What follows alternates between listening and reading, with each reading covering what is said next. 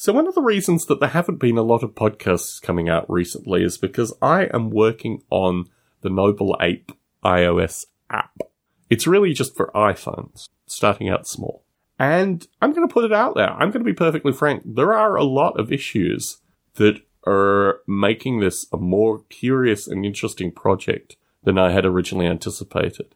A number of them relate to my professional life. I am probably the most connected person with the iOS app release at Netflix. I do the full cycle associated with submission and releasing, and I run a bunch of tests on it. I'm really very hands on in terms of rejection, everything. This is my professional life. And that gives me a degree of intimacy with regards to these iOS app things, which makes me wonder, is it worth putting some part of my after hours life in a similar circumstance? And this is causing me a lot of really interesting intellectual discourse. It's making me wonder if maybe maintaining Noble Ape just as a developer app is the way to go. What happens when you release something on the App Store? There is an infinitude of possibilities.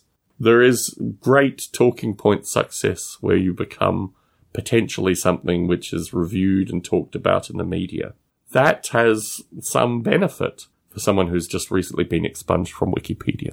That has some benefit in terms of a variety of possible talking points. But what do you say when they say, oh, but wait, what's this other noble ape thing? Or how do you explain, you know, this other noble ape thing? Or why are you copying this other noble ape thing?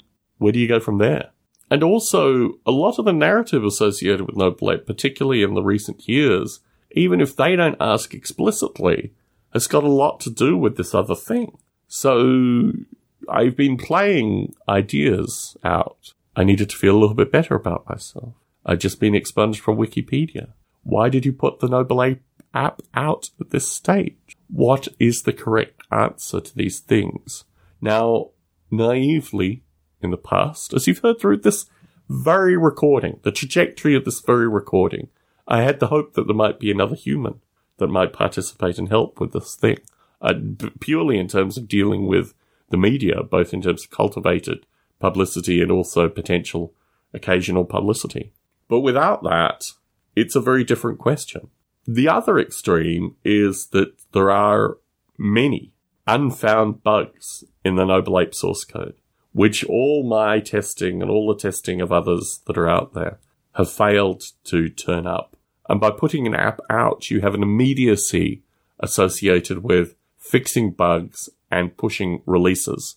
And I know this because that's been my professional life for the past eight years. So I'm in a strange quandary. And this is just completely removed from the software itself. There are things within the software too. Noble Ape is written to make processors get hot. That's what it was optimized for. That's what Apple and Intel used it for.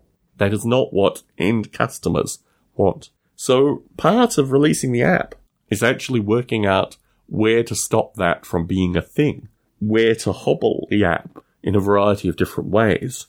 So firstly, it's user visible.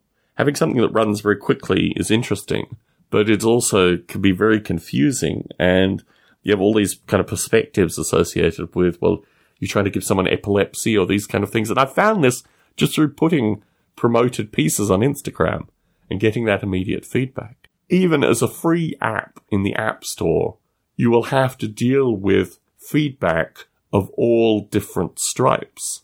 And you then have the question of once you release something, you have to maintain it. You have to have a future release cycle. You need to be able to be responsive to users' concerns.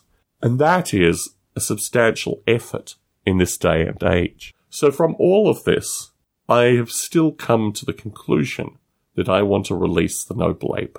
And I'm going to do it in my own time, with my own musing, with my own missteps. But I'm going to do it hopefully in a fashion where all of these things will become manageable. In parallel to this, there is a small community on Discord, and I would say for folks who are following Noble Ape, who are not yet on the Discord server, it is the easiest way to have like-minded communication with others in this area. Long-time Noble Ape participant Bob Mottram has not yet come to the Discord server.